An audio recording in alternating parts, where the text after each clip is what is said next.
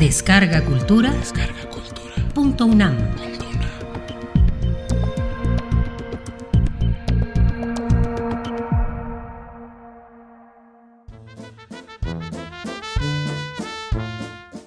La rosa y la amapola. José Joaquín Fernández de Lizardi.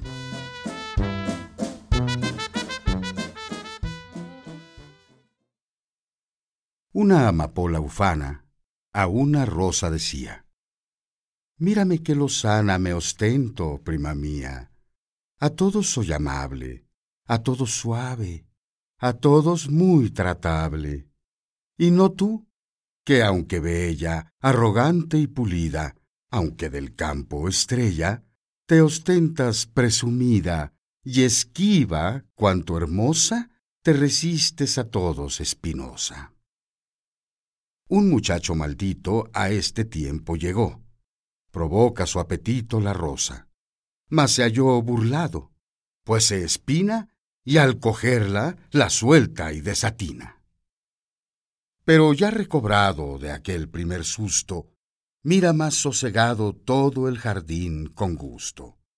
Ve fácil la amapola, la coge, la deshoja y dice, mamola, esta infeliz se queja en idioma de flores, mas una y otra oreja tapó con sus olores.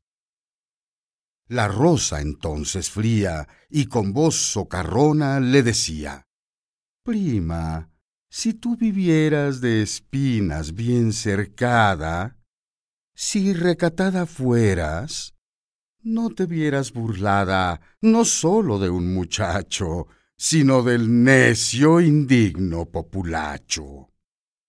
Sábete que las rosas más bellas y fragantes, las más lindas y hermosas, se preservan constantes del libre mentecato sólo con sus espinas y recato.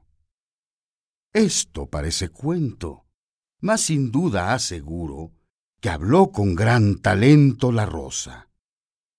Y aún lo juro, esto es, a las doncellas que tienen un lugar entre las bellas.